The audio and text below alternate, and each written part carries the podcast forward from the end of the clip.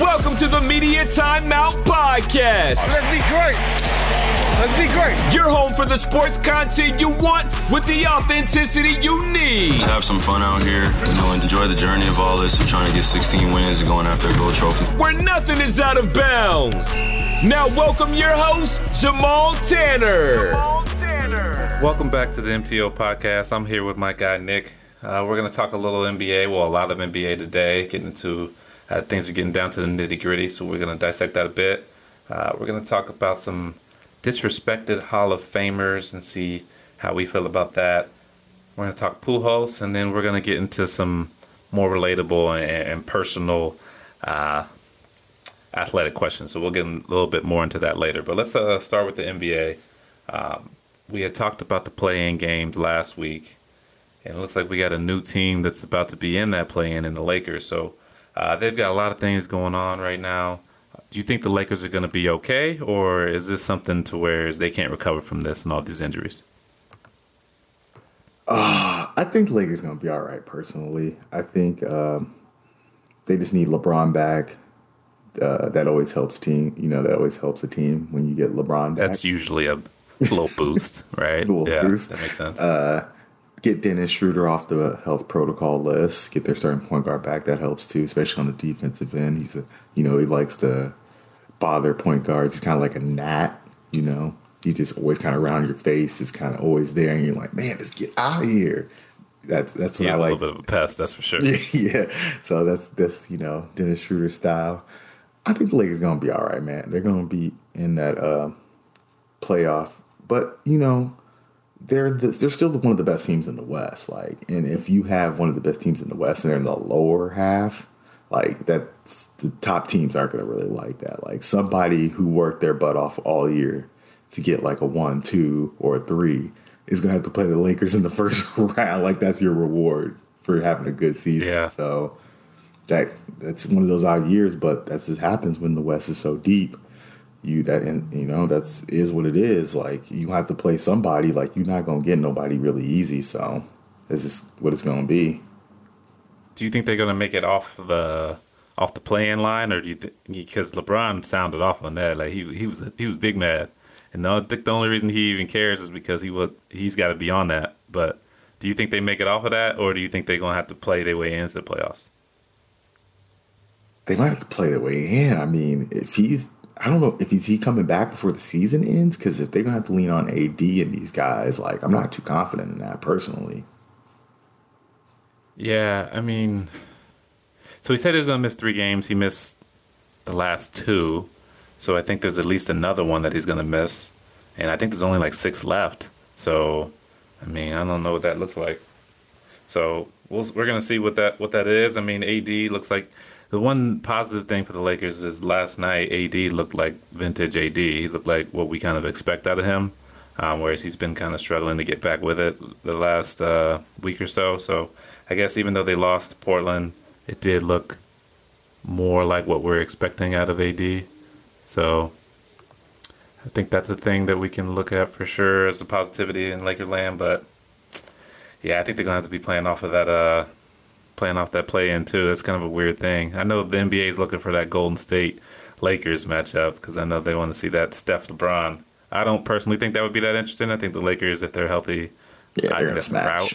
Yeah, But I know I guess it'd be at least good promo at least for the NBA. Um, Yeah. Let's let's say hypothetically, LeBron or AD, well, probably more likely AD gets hurt again, um, and the Lakers just aren't able to recover from the injury bug. In that scenario, who do you think that benefits the most out west, and who who would you take coming out the west? I'm a. You know what? It's kind of the team that's in the West that's kind of the healthiest right now, and we kind of stopped talking about them, and I think they like it. And that's the Clippers. That's a team that has two guys that are still like we like to give Paul George a lot of grief. But me personally, I always remember Indiana Paul George, who was giving LeBron buckets, like prime LeBron buckets, not old LeBron, prime LeBron. So whenever I think of Paul George in the playoffs, man, I still think about that guy. And they got Kawhi, who you know won rings in San Antonio, won a ring in Toronto. So those two guys are legit together. They're gonna play defense. They're gonna, you know, they're gonna be there.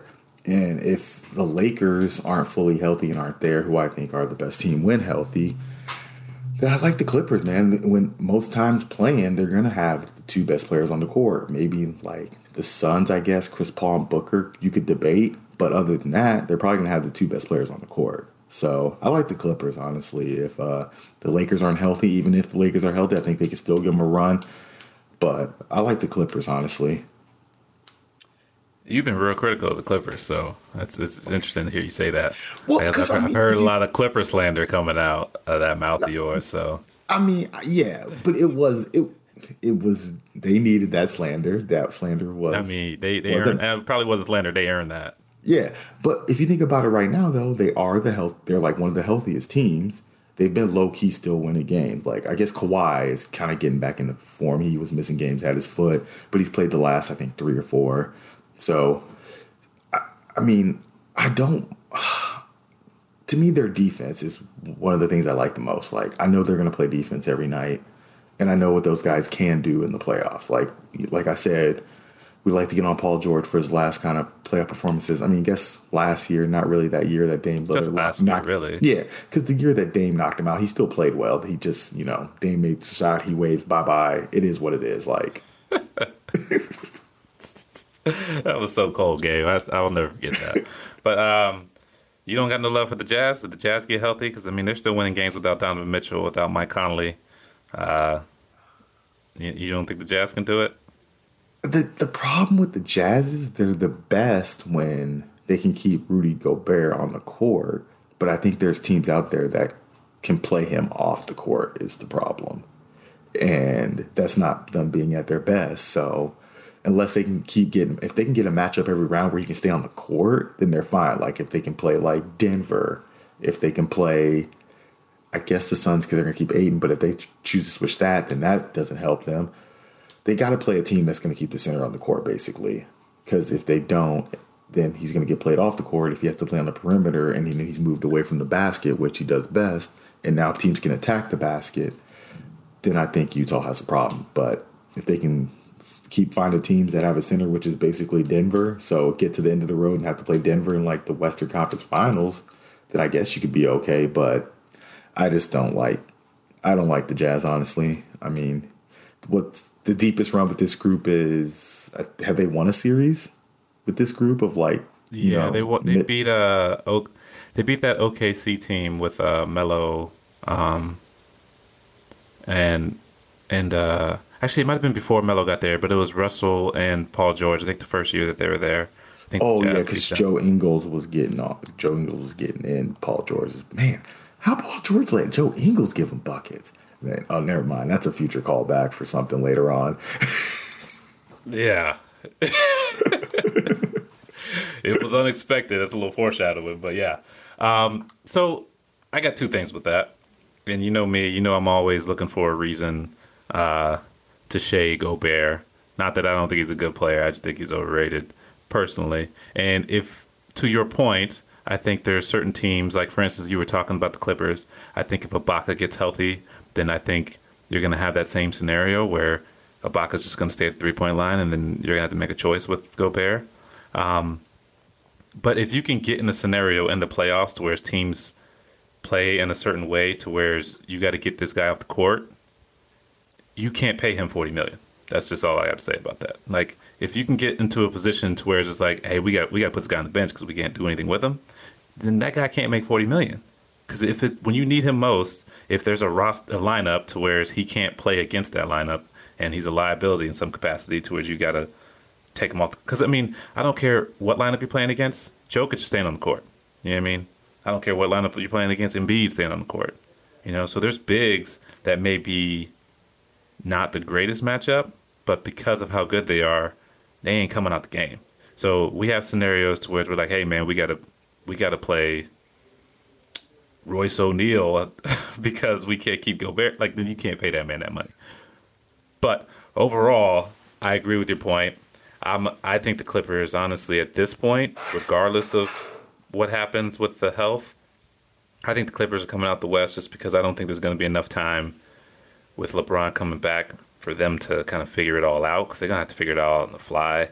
They're going to have to play in the play play-in game, make it out of that. Probably going to have to play either the Jazz or the Suns. Honestly, the Suns would probably be their best matchup because I don't think they would have any trouble with the Suns. To be honest, I like the Suns. I love Chris Paul. I love Devin Booker. They ain't ready for that. Like if they see the Lakers in the first round, that's like the worst draw they could possibly have. They they may yeah. as well have lost a couple games and been a three seed or something like that. But if we, if they get that two seven game and it's the Lakers, like that's that's definitely the worst case scenario for them. Like they they didn't want that. Um, but I just think they're gonna have a really tough road, and I think, like you said, the Clippers. They're the, probably the deepest team in the West, I would say, because I mean they're having injuries and they're just coming off the bench with with dudes that are still giving you buckets. Still, I mean, you know how I feel about Luke Kennard. My man can't get any run, so I would still say the Clippers. Um, I think they match up really well with the Lakers. really, if it's the Clippers Lakers in the Western Conference Finals, which is what I kind of hope it is, um, I think the, it would have to be an AD show because I don't think they have anybody for AD. Like I'm, I've told you about Ibaka. Ibaka's a weak side shot blocker. He's not a good one on one defender. He couldn't stop Chris Bosh in the finals in his prime, and like there, there's never been a time when you put Ibaka on somebody and he shut him down. Like that's that's just the thing. Like he's a very good help defender. So like if you get beat, he can erase that. But he's not a dude that you just put on a post and he just stops that post from scoring. So that's their best matchup for AD, and I don't like that matchup for them. So unless AD goes bonkers and does some Dirk stuff, I think everywhere else they match up really well. And so I would I would I would take the Clippers in that. Um, I'm not going to be too swayed by the fact that Playoff P showed uh showed itself in the bubble last year. I think it's a really weird year, so I'm gonna give him a pass on that. So I think one way or the other, we're gonna have the Clippers. I tend to agree that I think the Lakers will be okay. Like I don't think they're gonna have trouble getting out of the play-in game or even out of the first round. But I think it's just gonna be too much to try to bring together all at once. I'm not really a big chemistry guy per se, but I do think there's playing shape. I think there's a difference between like having a few games, having that break for LeBron. I think is going to be a problem, and even AD to some extent. Like we can see that this isn't our the normal AD. Dennis Schroeder is going to have to get back in the flow of it. Uh, Kuzma's going to have to get used to a different role because he's basically been starting like the last what 30, 40 games because people have been hurt. Now he's going to go back to coming off the bench so I just think it's a lot of moving pieces for the wrong time. So that's that's kind of my take on it. I don't I don't really love the timing for that. So let's let's move to the east a little bit. It's the Nets, right? Like, is there really anybody that can give the Nets any problems? So, I a week, maybe two weeks ago, I thought that the Bucks maybe the worst matchup for the Bucks was probably like the Nets because I thought maybe Sixers. Well, I guess Sixers also. But now that I watched the Bucks over the last couple weeks since then, I kind of like the Bucks the most in the East right now. Giannis is starting to rev it up. He, you know, he had, I think he had a little twisted ankle a week ago, but he seems to be past that. Uh, Jrue Holiday starting to get kind of seems like in his playoff mode that he gets in. I, I like this team, man. Um, I Jrue ain't gonna have to see Kevin Porter, so he should be fine. Yeah, he should be good. He ain't got to see K, you know Kevin Porter Jr. in the playoffs. But uh, I, the only thing I worry about this team is if they get games where, like, say Middleton doesn't score, is who's going to be that third guy in the playoffs? Like you see nights tonight, Pat Connaughton can give you twenty, DiVincenzo can give you twenty, Brook Lopez can give you twenty or whatever uh, with some rebounds, but in the playoffs, it's going to be tighter defenses. And I am not I'm not sold on Pat Connaughton and DiVincenzo and even really Brook Lopez. I mean, I'll be more sold on Brook Lopez than those guys, honestly. But I just don't know how much more I still like dependable those guys are. Like, I mean, even Forbes, I guess his time in San Antonio, but he really they didn't go deep in the playoffs when he was really there. He was kind of on those more down San Antonio teams. Yeah. So. Yeah, but I mean, I do like the Bucks, man. They have Giannis, which is just a that dude's motor is always running. and He's always attacking the rim and doing what he does. And if he can knock down some threes like he was with uh, they played the Nets kind of like almost a back to back situation. I think they might have had a day off in between or something like that. He was knocking down perimeter shots, and the Nets don't really have anybody that can guard him. Like, I mean, it looks like the Nets, you know, strategy is us, hey, we're gonna get James Harden back, and we're just gonna have to beat people with having Which- like the three best scores on the court. Yeah, I mean, so when I look at it, I think to your point, I think the Bucks probably are the best matchup. I think Brook Lopez is going to be the important part because if you, they're probably going to want to put Jeff Green on Giannis. That's probably they're going to want to. They're not going to want to put Durant on Giannis all game. So, with that being said, if you can put Brook Lopez in the post and he's being guarded by Durant, and he can give you, you know, the old school Brooklyn Nets Brook Lopez, where he's giving you 20 in the post. Like that's going to be a problem because Durant can't guard Brook Lopez down there in the, in the, on the block. Problem is that Brook Lopez has changed his game so much that I'm not even sure if he still knows how to get a bucket in the block. Like I'm not sure if that's something he does still. So if they get a matchup to where they're trying to play small ball, Brook Lopez, I mean, is a solid seven one.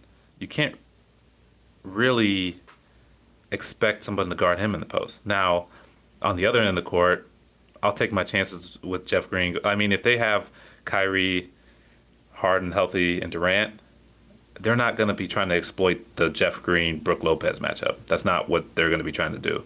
So defensively, you can just rest your laurels on the fact that he ain't Jeff Green isn't really going to be the guy anyway. So you can kind of just But hope for the are best you on that. afraid of them maybe doing, you know, are you afraid of maybe doing screens and them basically every time picking on Brook Lopez to get the matchup for that? So here's the thing. Basically trying to play him off the NBA court like uh, a Gobert. But I mean, here's here's the thing with that. NBA teams got to get over this whole switch it thing. Like hedging is a thing. You know what I mean? Getting over the screen is a thing. Like we just like one of the most frustrating things in the NBA is that like at any point, like there's not even really a point in having a matchup because all you got to do is set the screen and we just lazily switch it, and then now you got Brook Lopez on an island with Kyrie Irving. I'm like that doesn't work. And if you want to keep him on the court, you're gonna have to play that pick and roll differently than just switching it. Like you'll see in the playoffs, and it'll be like it's really just a half-ass screen. It's not even really a screen set meant for him to go around it. It's just a screen because they know that teams are just gonna switch it, and then you get the matchup. So I would be worried about that if they're just gonna switch everything, but ultimately they're gonna have to hedge and get back. Like that's gonna have to happen because otherwise, if you play him off the court, then that's advantage Brooklyn because then they are like if we're gonna play a small ball lineup, Brooklyn's got the better small ball lineup. Because like you said, if we're playing what that'd be Giannis, Middleton, DiVincenzo, uh, Holiday, and then you're putting Jrue.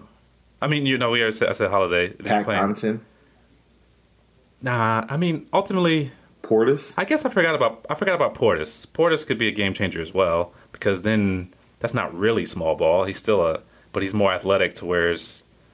I mean, I still don't want him guarding Kyrie either, but he's got a better chance than than Brook does. So now that I think when I'm thinking about Portis, it's probably going to be the combination.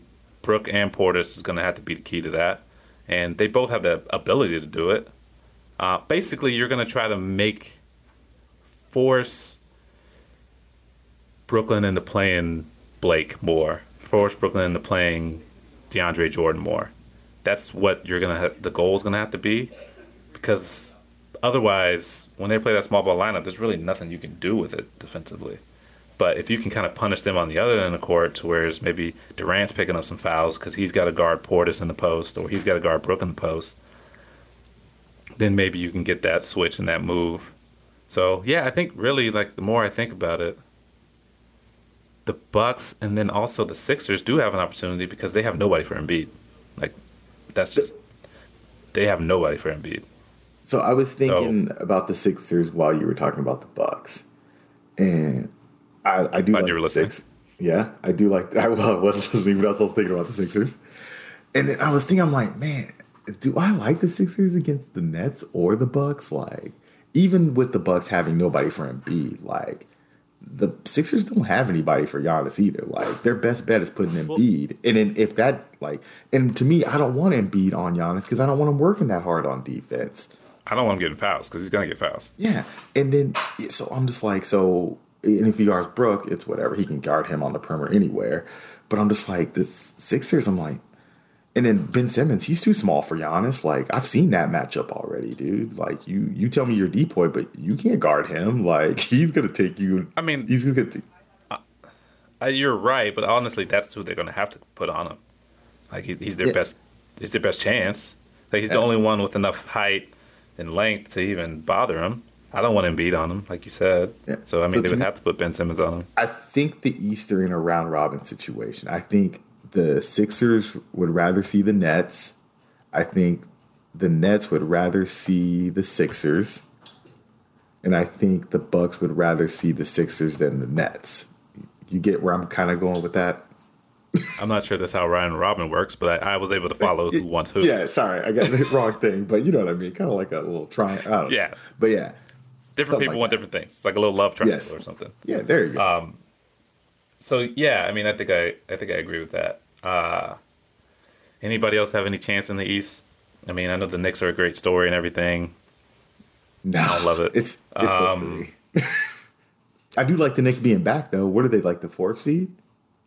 Yeah, I mean, Julius Randle needs his flowers. That's all there is to it. Oh yeah, and they need. I can't wait for them to have fans like next year, and I hope they're good again. Cause Oh yeah, and the Garden. in the the See all those. See all those Randle jerseys coming out of nowhere. Everybody want to tell me that they knew Julius Randle was going to be this dude. Uh, so let me ask you this question, and just based on the conversation that we've had so far, I think I already know your answer, but I'm gonna ask it anyway. Do you think the East has passed the West, or probably a better question, have they gained ground on the West?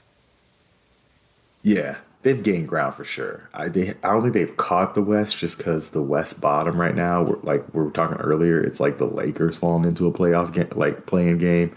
The Blazers, uh, the Grizzlies are around that range, and then you look at the bottom of the East, and it's still it's you know the eighth seed is still not very good. Like I can't I don't know off top of my head who's eighth seed right now. Probably like uh, the Pacers or someone like that. I think it's the Pacers. Which, for the record, that's a team that just isn't healthy. I think when you look at that roster next year, and you're looking at Brogdon, LeVert, Warren, who we haven't seen basically at all year, Sabonis, and Miles Turner. Oh yeah. Like that's a tough lineup. Like when they're healthy. This year, uh, that it's not doesn't sound like they're gonna have Turner. They haven't had Warner, Warren all year. So I mean, this iteration of the Pacers are kind of marginal, but you get a healthy Pacers team, and I mean that's like a four or five seed, and then the Heat. I mean, that's a team that's always going to be in the conversation. I know we we kind of laugh at your boy Oladipo because he's he's not that dude, um, but he's still a good player. He ain't like what we. He's not who we thought he was. Well, I mean, he's not even playing right. People now, thought he we'll See was. if he, Yeah, we'll see if he comes back. He's supposed to come back in the next couple games. But to your point, this year I think it's irrelevant because they're not beating those top three. But I think the East is definitely gained ground. I think it'll be interesting to see the next step of what Washington looks like with a full year, the way they're playing this year. Um, it'll be interesting, like I said, Indiana being healthy, Charlotte possibly taking a step, uh, the Knicks possibly making the next step. So I think there's a chance in the next two years, next two three years, that the East is better. Because I mean, I think the Lakers are going to take a really large tumble when LeBron's gone. Um, Oh, eventually, that's got to happen, right? I mean, I know he's basically basketball's Tom Brady, to where it feels like he's never going to leave, but Father Time's I undefeated, mean, right? At we'll see, but I feel on. like they'll. I feel like they'll get a free agent once LeBron leaves. I mean, it is L.A. Let's be real. Like I honestly, mean, you said that, so but funny? before LeBron came, they really Yeah, were. yeah, people were like, past- between Kobe and LeBron. Like people weren't really knocking, beating down the door. I because I'm looking at the East right now because I was looking at the bottom and like seventh uh, Boston, eighth Charlotte, ninth Indiana, tens Washington, and I'm like, man, in a couple of years, if Tatum ain't too happy in Boston, you ain't gonna think he gonna want to be in LA with AD. I mean, that's a nice combo. I'm just saying. I mean, you ain't necessarily wrong about that. I think Tatum. I really just think Tatum enjoys playing with Brown. Like I think they Not like that much. legitimately. He's like, I like Brown, but I mean, then there's Anthony Davis. So and living in Los we gotta- Angeles playing for the Lakers instead of living in Boston. I'm just saying that's that's just me. I mean, I think that might be something to keep your eyes on because that definitely could be a thing. That's for sure. So, yeah, I mean, I guess more to the question at hand. I think the East still has a ways to go, but I really do think in a year or two we could definitely see the East kind of making that pass because I think Brooklyn's still going to be there. Well, I get you know what? Never mind. I take that back because I'm. I know you're not necessarily a believer in this, but I think a healthy Warriors team changes the complexion of the West in general.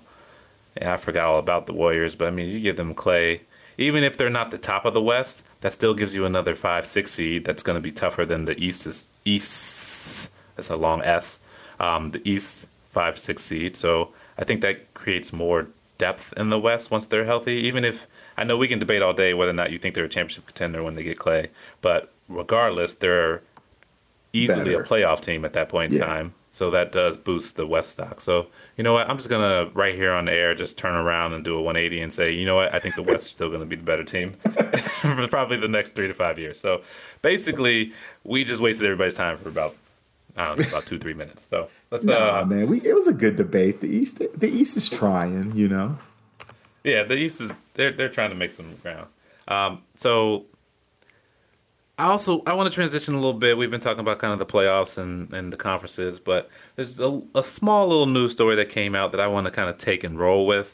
Um, Westbrook has been doing this thing. I think we've kind of written off Westbrook a little early. I know for me, I thought he was starting to be kind of not washed yet, but you know he was in the he was in the basket, you know, to be to be headed towards the washer. Um, but he's showing that he's still the same guy. Uh, we wrote him off a little soon, and he's now Mr. Triple Double again. He's putting up monster numbers, and I want to give him his flowers because, like I said, I was I was starting to kind of drop him on my list of players, but he's he's headed right back up where he's where he probably never should have left. But Scott Brooks, who's the, his current coach, and he also coached him at OKC, said something that I, I want to listen to and expand on. He came out and said that Russell Westbrook is the second best, will be, when it's all said and done, the second best point guard in the history of the game behind Magic. Initially, I just completely dismissed it. And I still don't necessarily agree. But I think there's probably more merit to it than I initially gave it at first. Because when you think about from a number standpoint, he is kind of doing things that are very Oscar Robertson ish esque. And for me, he's Oscar Robertson's always been my second best point guard of all time.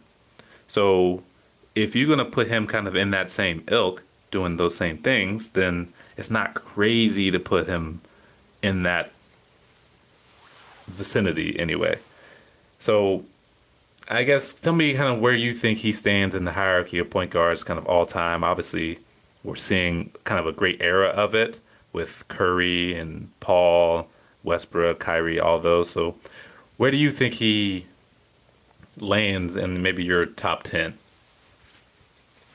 I don't know where he lands, but he ain't. Cl- I'm sorry, he's not close to one, two, or three. Like maybe not even top five. Honestly, he's probably gonna fall close to the ten range. Maybe like all of a sudden we've become very obsessed with triple doubles, and I don't get where that came from. It yes, it is impressive by numbers standpoint. I guess if you guys want to, because ten is a magical number, but uh.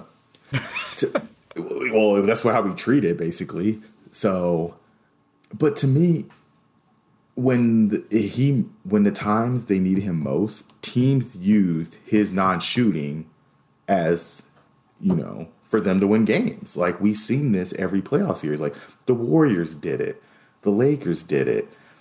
So his downfall is him not being able to consistently shoot from the perimeter and make threes and make shots, you know.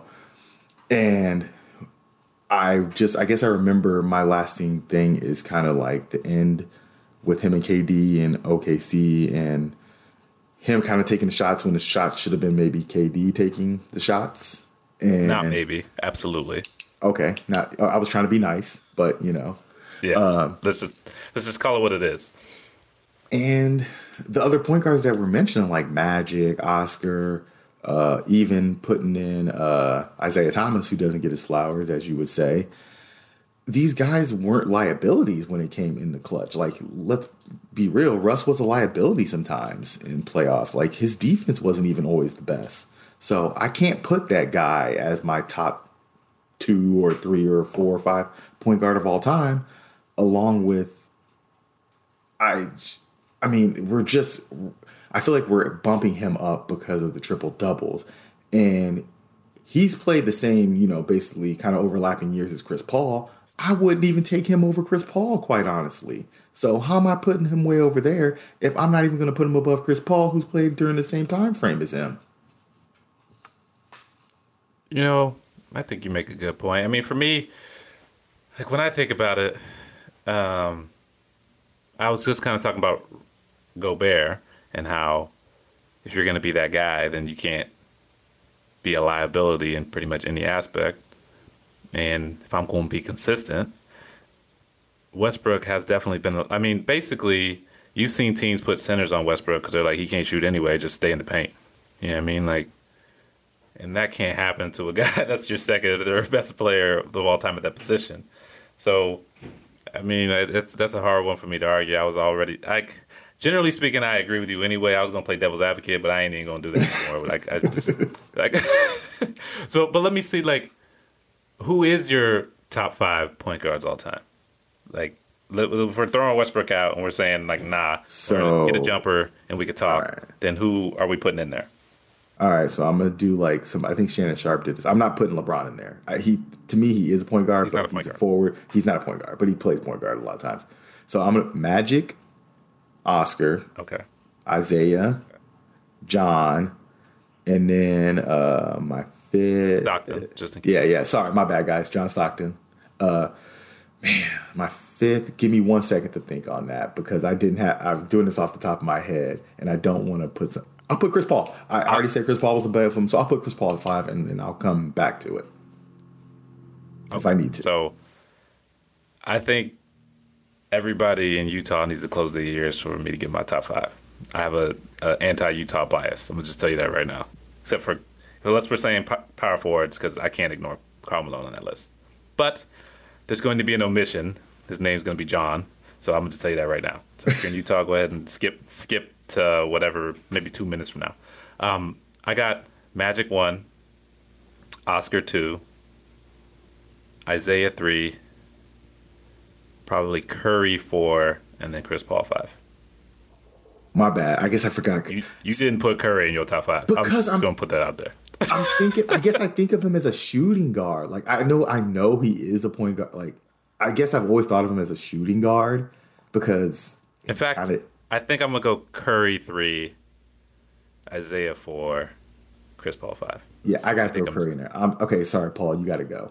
Or it's bumped Stockton down Yeah, to that's- that's five, fine. and then Curry three, and then yeah, but yeah, but yeah. Sorry, I forgot Curry. My bad, Curry. But Curry, to your my fault. I thought I'm shooting guard. I had you in my mind as a shooting guard. You had him in that Kyrie Irving Kyrie Irving lane where he just decides to he's like I'm a shooting guard now, so that's fine. Um, Yeah, So I'm glad Isiah was in your top five because I looked at a lot of lists because this, like I said, this this was kind of a story where now everybody wants to talk about um, your point guards because not only did we have the Westbrook soundbite, but we also had CP3 getting into fifth all time for assists. Um, and so I've seen a lot of lists with respect to the best point guards of all time, and there's been a lot of consistent names. But Isiah has been way down the list for whatever reason. Like I've seen him at seven, with like Steve Nash above him, and like man, I know I what just it don't is. get- I can tell you what it is.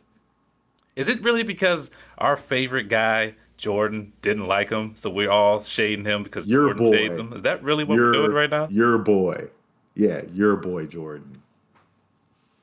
Like he did that you keep him. pointing, you keep pointing at me and saying my boy Jordan, like like I'm going to be ashamed that Jordan is one of my favorite players of all time. Like like Well, I'm going to be no. like, no, he's not my No. boy. Like No, we're talking about I'm Michael Jordan. Here. him. Let's let's No, yeah, we are, but I'm shaming him because he did this to one of the best point guards of all time. And look, like this is messed up, man. We like this is how we gonna treat Zeke. This is how we gonna do him. So I'm gonna defend Jordan a little bit here. I mean, that makes sense. For the record, anybody anybody taking numbers, my I've always been a Scottie Pippen guy. He's always been my favorite player of all time. I'm a Bulls fan, but for whatever reason, I love Scottie Pippen. Obviously, Jordan is who he is, greatest of all time in my book. But I just love Scottie Pippen. Back to the point. Obviously, Jordan's still very high on my list, given the fact that I'm a Bulls fan.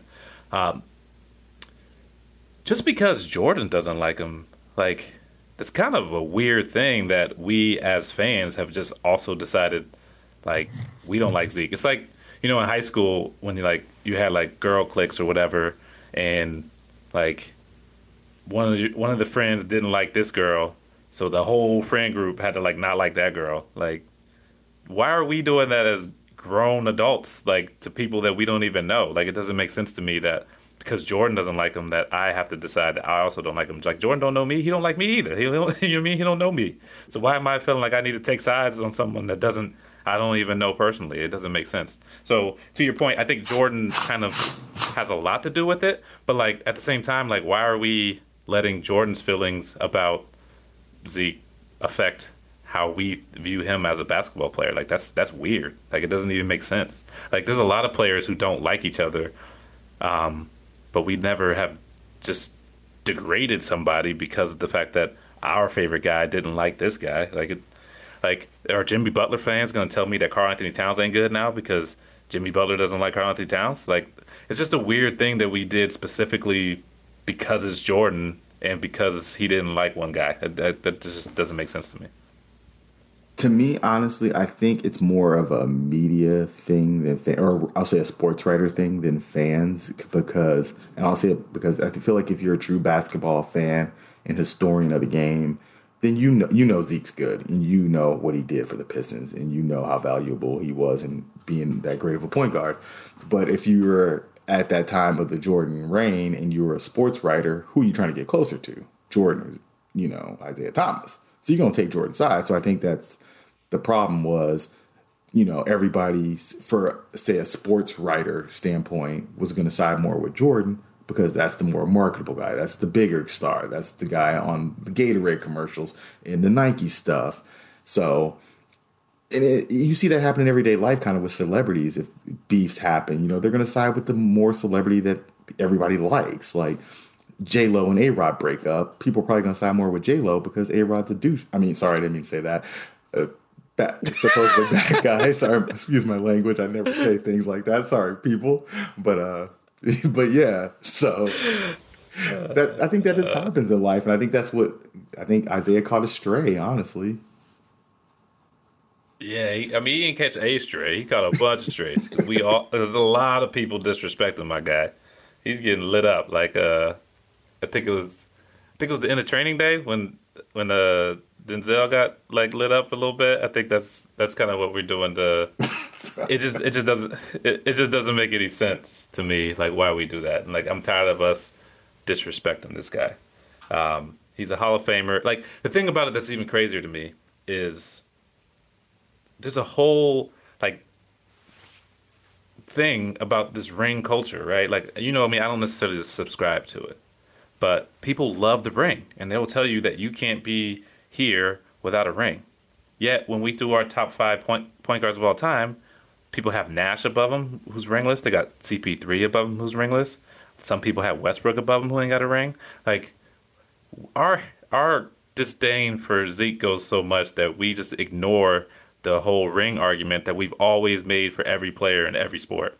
Like we just move that aside just so that we can shade on Zeke, and I don't understand it. Like, I mean, based on everything that I've seen and heard, it doesn't sound like he's the greatest dude in the world. Um, but who cares? Like, he's a good basketball player. This is about how great of a basketball player you are, and he deserves his flowers for that. Maybe he ain't getting no Father's Day flowers or whatever other kind of flowers, but he should get his flowers for being one of the best point guards to ever do it. So that's just kind of really where I'm at on it. Uh, I wanted to go maybe into some more Hall of Famers that I feel are disrespected, but what I think I'm going to do is talk about one future Hall of Famer that I feel was disrespected, and that's Albert Pujols. So basically, Albert Pujols was designated for assignment which ultimately, in case you're not a huge baseball fan, that just means he got cut, waived, released, whatever word you want to use. It's being nice. that means he ain't there. It's a nicer way of Yeah. saying you got cut. Designated for assignment sounds like you got some sort of special task to where it's like you're on this task force now, and like, no, he just got cut. Like that's what that's what happened. So, is this a thing that should happen to guys that we know like are, I mean, ultimately future Hall of Famers and have done a lot for the sport? I mean, he kind of helped drag baseball out of this whole steroid era because he's one of those presumed clean guys. Um, I think his name did get kind of mixed up in there a little bit, but we've kind of just thrown that aside a little bit. But is this something that should happen to a guy like like that was this good at at, a, at any sport? Like I just just I mean, it kind of almost happened to Melo. Really, it, he kind of was able to find his way back. But Um, yeah, it's a little. It's even different than that because, like we see now, Melo wasn't even really close to done. Like Albert Pujols been been probably cooked for about two, three years. Like he he done done. Like he should have been taken out the oven, and we just forgot about him. He just been left in the oven with it on. So just burnt to a crisp. Huh? just burnt. And, and, and he got his money, man. Like we, we're acting like he got cut and he wasn't getting paid or something. They gave this dude the bag to like not be good and chill in California for ten years. Like they they finally cut him at the end. Like this is the last year on his contract anyway. And I'm sure at this point they're like, we gotta. I mean, we gotta get a look at the future at first base. Like we can't have you out here still playing at whatever age, not really producing for that contract. Like we need to see. But I think- we probably got somebody at the Myers who's been chilling because you've been up here making thirty or whatever. Because we can't afford to really cut you yet and drop like sixty million for you to go away for two years. Like they finally, you know, swallowed their pride and was like, I mean, this is the end now. Like we can go on and just move on. But I think at this point you have to like you. I, I get what he's done and how great he is. Maybe you could have called around for some teams and said, "Hey, you guys need you know need a first baseman with a little bit of pop, Albert Pujols, name factor, yada yada yada. Maybe sell They some. probably ti- tried that. Let's be real. They, Yeah. they probably tried it. And everybody was like, nah, we good. but you could have even traded it for nothing. Like you could have been like, we don't even really want nothing. Like send I us like some, like a, a low prospect. I'd have called the Cardinals and be like, hey, we going to do your boy like this unless you take him off our hands. We gonna So- do your boy like this. so, I mean, y'all can have him if you want him, but otherwise we go. But not like, so for me, one of the things that you said, I think kind of makes kind of makes my point is the fact that it's the last year of his contract. All you really had to do was tell him, hey, you ain't going to be playing every day anymore. You're going to be maybe every other day, get some DH spots here, maybe some pinch hits there, and let him kind of, lack of a better way to put it, like kind of ride the bench for a while, just be kind of like your your guy like that. And then when the year's over, just don't re-sign him. Like, I mean, he could have went out like Vince Carter. You know what I mean? Like Vince Carter wasn't getting a lot of minutes at the end of his career, but he just was on the team. You know what I mean? He he can be that Udonis Haslem type, to where he's just on the roster. Now, obviously, UD kind of means a lot more to Miami than Pujols means to LA himself. But I mean, ultimately, he could have did. They could have just. If you have that prospect that you want to see, and you know, there's nothing really literally stopping you from doing that. Just let my man hang out in the dugout. You know, choose some sunflower seeds, get some DH, help somebody else. Like maybe let him start his career as a hitting coach early, so he's just helping out your prospect, and then just let him ride off into the sunset and don't re-sign him. Maybe sign a one-day contract with the Cardinals and then retire. Like that's, but to just cut him, just like if he was gonna do that, then I don't know. I just feel like it's just a sad way to see it all end. Like I'm just from a baseball standpoint, you're not wrong.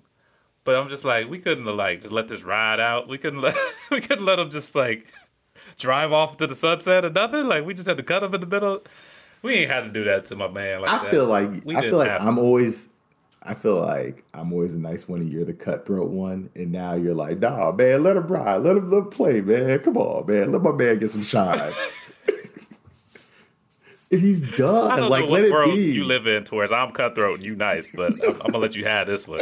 We're gonna stay on topic with this. Uh, but I I just let them ride it out. You gonna pay them anyway. It's not like they're getting off this money, so you still paying them. Like, just let them, just let the season in. Like, I mean, are the Angels really winning any damn thing anyway? No, they're Just not. let them sit in the pine. Start your next first baseman. Get a look at him, and let him collect this check while he at least has to go to work every day versus sending him home to collect this check. I I don't know. That's it. Ultimately, like I said, from a baseball pure standpoint, you're probably right. Like he he's he's he's been washed twice. He basically they put him in the washer. He got washed. They forgot about him too long. So now he's starting to smell a little bit. So they had to wash him again. like that's that's where Albert Pujols is. that's where Albert Pujols is at. But at the end of the day, like we were almost done. Like just let him, just, just let my man ride it out. I'm gonna ask one more question about Pujols, and then we're gonna we're gonna move on. So I know baseball's really weird with this Hall of Fame stuff. Is he first ballot, or Yeah, how- easy, how- easy, because easy first ballot? Yeah, he That's- seems I mean, so if this good. is any other sport, if this is any other sport, I would say yeah, no, no. But baseball is kind of weird. They were like, well, this person wasn't first ballot, so I'm going to not vote for him just so that we can get him the second time, just because they'd be doing like comparison stuff instead of just answering the question. not with Pujols. Like, he's They- in. he they like him too much. Like everybody, every every baseball writer lo- loves Pujols. He never did anything off the field. Always a class act guy. You like you said, name kind of got brought up and that stuff, but can't really prove anything. A lot of guys' names were thrown in there. You just don't know. Um, one, I think two World Series rings with St. Louis, maybe three, but I think it's two. Um, one of the best uh, first basemen all time, probably like second, maybe third, probably second uh, uh, best first baseman all time. Like I think he's got a couple Gold Gloves too. Like the dude's just phenomenal. And, and you know it's funny. Uh, my not even favorite, but just the thing I always will, will remember Albert Pujols for is uh, I don't know if people used to remember the Astros and Cardinals used to be in the national. Well, the Astros used to be in the National League, and um, one year in the playoffs they were playing the Cardinals and almost about to win a game, and they had their closer in, and Pujols hit a home run so far. I don't think it's landed yet. I think it just left the planet. Like it just left Earth. And that's the always in thing I orbit? remember. Yeah, it's just in orbit. That's the only thing I'll always remember with Pujols is just crushing that ball in Houston. The crowd just going silent, and he knew it was gone. Like I mean, everybody knew it was gone because that thing was loud. So I'll always remember that about Pujols is just crushing that baseball. Yeah, you said it's definitely it's not your favorite. It definitely, I'm assuming, it would not be your favorite because it happened to your boys. But yeah, I mean, it's the guy not, was, but it's a lasting memory. Like you just can't get that. yeah, out of your head. definitely. yeah, for sure. So, all right, well, okay, baseball writers, it sounds like you're gonna do the right thing, but let's make sure we do the right thing. and We get Albert Pujols the first time around into the Hall of Fame. Okay, so we talked a little bit earlier about uh, Joe Ingles giving Paul George buckets, and that was very surprising, right? We, like when we went and saw that matchup, we didn't think that was going to happen, and that happened game after game in and game out. So I want to bring it home a little bit, something a little bit more personal, something a little bit more relatable to the fans out there. Um, and I want to start doing this every week, um, where we ask a question, some sort of athlete related question, whether it's probably a lot of Hooper stuff because I played more basketball than anything else. Um, and we're going to kind of ta- have our take on this as far as our own little high school careers and relive our glory days. So, um, well, this particular question is probably not going to be reliving anything as far as a glory day, but when you were in high school, whether this is football or basketball, because I know you, you, you did both, was there a guy who you had a matchup with and you thought you were going to dominate that matchup and he just gave you buckets if this is basketball? Or if it's football, like you couldn't, I know you were a receiver, like you just couldn't get open and he was just in your ear. Like, was there ever that matchup that you had where you unexpectedly just you got dominated when you thought you were going to dominate? Uh, Yeah, so not many in football I can kind of remember just because you. It's kind of hard to You know said I'm guys. too nice at football. No, not even that. I just don't remember as many guys going up against different people. I just just remember going up against people and not really looking at opponents. More or less like, is my can my quarterback get the ball? It was never the opponent. So I guess Yeah. that's a nice way of saying I am. Okay. But anyway, basketball, for sure, basketball for sure because you're always going to end up going to the gym and thinking, seeing people and thinking you're like, oh man, this dude looks like a bum. He looks kind of overweight, yada yada yada. So I feel like that happens in basketball more. And the time it happened to me is uh, we were, you know, going to school together, you know, at UAF and at the, you know, the SRC, the famous SRC up at UAF. And the first Yeah, time a lot of playing against there. Yeah, the first time probably playing against CJ Drexler. Drex, what up? And I seen him, and you know, Drex knows what his body is. He he ain't overweight. He's not like he not a big dude. So I'm not trying to say he's that, but he looks kind of slow and unathletic. So I was like, oh, Yeah, I got this yeah. guy. I got it. Me sometimes playing pickup. I don't like to play defense. I'm like, you know, I'm just trying to shoot. I'm not really trying to guard nobody. So I was like, oh, let me guard this dude. He he looks kind of innocent. He looks like he might just be chilling. nope. CJ came out there to get buckets also, and CJ was giving me buckets. And I was like, what the? Yeah, I mean- I was like, I thought he was going to chill. This dude's out here running around shooting three. I was trying to chill. Like, what is this? Yeah, man, CJ can do it to you. I, I played with CJ since I was in junior high, and because he was in Fair, Big Bad Fairbanks, and I was out at the Air Force Base, so I had heard a lot about CJ before I ever played him. So I came in that game ready. Like I was, like it was the opposite for me with CJ, because I was like, Nah, this dude ain't gonna do this to me, because I'd heard his name all over the place. He might have did it to me, but it wasn't unexpected. Let's just put it that way. And you know and you know what's funny is I, you know, I we both had played, you know, me, you, him, all played basketball in Alaska high school, and I had heard of him, but I think when the first time we played, I don't think I knew his name. So like, I didn't like if I'd have known that Yeah. that was him, I would have, yeah, I would have tried, but I didn't know that was him. So I didn't know what I was. expecting. didn't I know didn't know that what was dude. coming to me. No. Yeah, CJ and I have had a lot of a lot of battles. So uh, he's gotten me a few times. He definitely gave me buckets, but I expected all those buckets because because in Fairbanks he was he was that dude, especially in junior high. Like er- his name was all over the place, and I was just like, nah, it ain't, ain't gonna be me. But it, it was me too. Um, so my unexpected one, uh, it was this kid named Tyson. I can't think of his last name. It was he went to Cordova. For those of you that don't know, Cordova's a I think it's an island down in southeast Alaska. Um, small place, but they love their hoops. So they came up to us in Eielson, right? And I don't know anything about Cordova or like the people there, because I mean that's just it ain't like it's a hop, skip, and a jump. It's a little ways away. So I think this was my I want to say it was either my sophomore or my junior year. So we're we come up, we're playing them. Uh, my guy Tyson's lined up against me. He's got the short shorts on, right? This is I know right now in, in today's day and age, the kids are rolling up their shorts and they they kind of want them shorts, to show that show that work in the gym with their legs. In my day in high school, short shorts were not a thing. Like we wanted the baggiest short ever. So I saw somebody with short shorts, I automatically was just like, nah, he he he, he ain't built for this. He also, no disrespect, looked kind of like a geeky, nerdy kid. looked like he's playing just maybe his dad forced him to play or something like that, and he just he's just doing he just loved his parents, so he's trying to live out their dreams for them. And so I'm thinking to myself, hey, like I'm going I'm going for 20 tonight. Like this ain't no ain't no way this kid can start. Man, when I tell you that boy Tyson can hoop, man, and it was like straight out of like a like a fundamentals camp. Like everything was so polished, everything was so the way it was supposed to look. My man had to give me like 25 that night.